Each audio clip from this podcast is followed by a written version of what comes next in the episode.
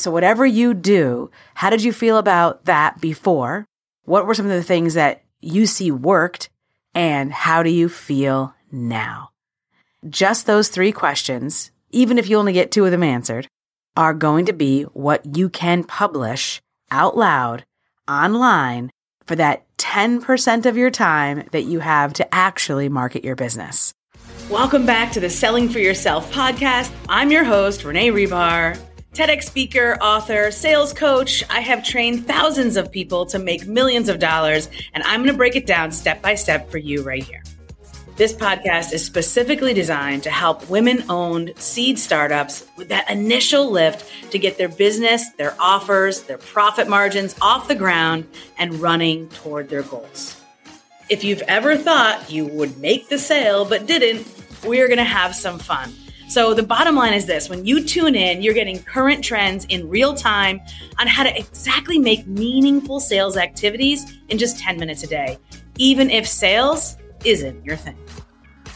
What is your best advice to sell more of my high ticket, kind of custom done for you services when literally 90% of my time I'm doing the work that people hire me? And then the remaining 10%, I have to market and sell for myself. And I literally don't know what to say, like out loud to attract the right people. So what should I do? This is such a great question. And certainly the reason why I created my programs, mastermind, and even the work that I do, because there are smart subject matter experts working in high level services, valuable services, and spending 90% of their time doing the work. So how are they going to spend their 10% of their time talking about themselves. They don't know what to say. They don't want to brag. They don't want to feel like they're pounding their own chest or tooting their own horn. They don't want to subscribe to the quote unquote bro marketing culture. So what do you do? Well, I have a, a lot of thousands of ideas, but I have one really easy thing that's been working really well lately that I want to share with you today. In that 90% of the time that you're doing work for the clients that are hiring you, as you complete portions of the project or as they hit certain mile markers and have certain completion markers, right? Like, ooh, they had a win. For example, I had a client where two months into a six month agreement of one on one business development coaching with her, and she is selling a $3,000 offer and this month she hit $25,000 just from that offer. So she has other things she sells and she has other things that she focuses on, but she and I are just focusing on this one offer and getting it to $50,000 a month. And so this one month she had a $25,000 month just for that one offer. And so this is when I reached out to her and said, listen, can you please share with me how you felt about this offer before and some of the things we did, maybe two or three things we did, and I'm going to leave this open to her, and then how you feel now.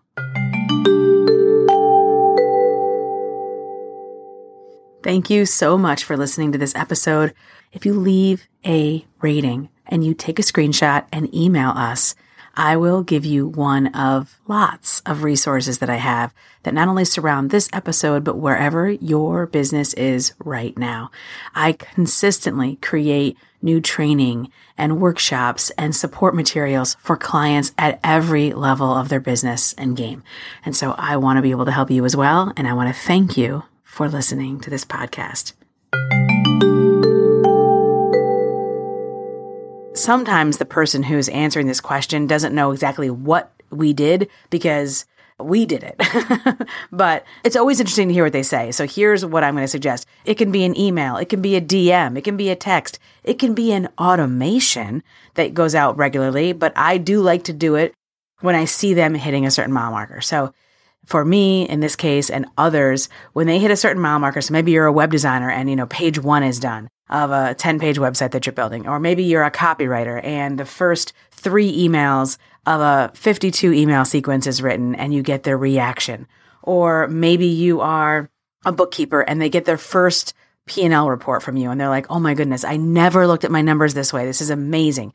So when you hear those types of ah, moments, have this script in mind you can tell them send you an, an email, video, audio, doesn't matter. Send me how you felt about the work we're doing before. So say that if you're a bookkeeper about your books If you're a copywriter, about your emails. Or if you're a website designer, about your website or about your online presence. If you're a social media manager, about your social media presence. So whatever you do, how did you feel about that before? What were some of the things that you see worked? And how do you feel now? Just those three questions, even if you only get two of them answered, are going to be what you can publish out loud online for that 10% of your time that you have to actually market your business. Now, this is the quick and easy. This is you all by yourself. You're a solopreneur. You don't have any help. You don't have anybody helping you at all do posts or content creation, and you don't consider yourself a content creator. Well, there are lots of AI tools. If you, you know, I know that you've heard of Chat GPT.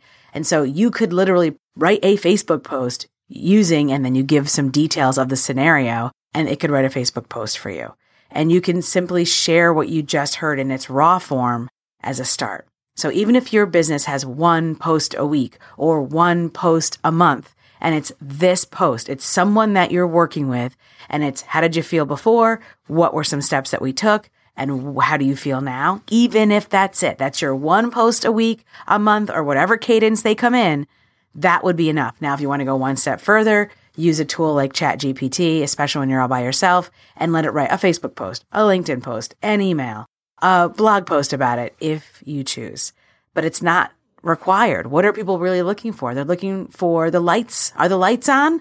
Right? Like when you drive by businesses, you're thinking, are they open still or did they go out of business? So if your business is publishing at least at a regular cadence, even if it's just once a month and even if it's just this, that will let people know the lights are still on. I had an email list for a long time. I never emailed them. I do now, but I didn't at first. So don't shame yourself for that. If you don't have an email list, let's say you've got three people and it's your three emails, don't shame yourself for that. You don't need to spend that 10% of your time trying to build your email list if you're a high ticket service provider. Email lists are great if you're selling courses. They're needed when you sell courses. But if you're a high ticket service provider, what you need are relationships. And so if you listen to my other podcast where I talked about the three things that will help you keep your pipeline full so you know who to sell to, those three things will keep your pipeline full, even if you only do high ticket services. And you will always be busy if you use those three tips. So we can reference that in the show notes. So I really want you to know that even if 90% of your time is spent working in your zone of genius on the thing that you are a subject matter expert in, the thing that you are the number one person to solve this problem in, and you only have 10% of your time to talk about whatever you do out loud and you're unsure, not excited, overwhelmed, and put it off and put it off and put it off. Don't shame yourself. Use this method, keep it in line, put it right on your desk, put it in an automation. You have SOPs, Raise your hand if you have SOPs. Yeah, you do. You have processes, you have systems in your process. Embed what I just said, those three questions in your processes.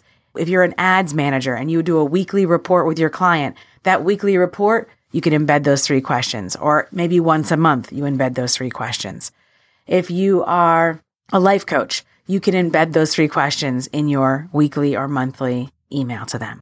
I want you to know that anything you're doing, you can ask these three questions and get content that you can publish that will help you stay top of mind, relevant, and in the know for the people that need you. Yes, you can sell for yourself. Yes, you can have the income and impact that you want to make on the world. And no, it does not have to be complicated. It can be straightforward and simple because you are a good person and you know how to build relationships. And you're listening to the Selling for Yourself podcast. So you're right here.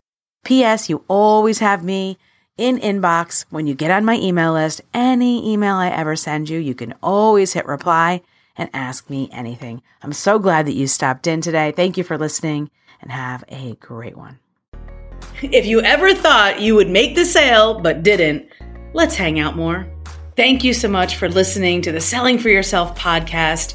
This episode is brought to you from my heart. If you loved it, please share it with someone that you like. And if you didn't like it, my name is Bob. When you subscribe to this podcast, you'll also get the chance to come to my live page, sellingforyourself.com, where you can ask questions, hear previous episodes, and stock up on your Selling for Yourself goodies.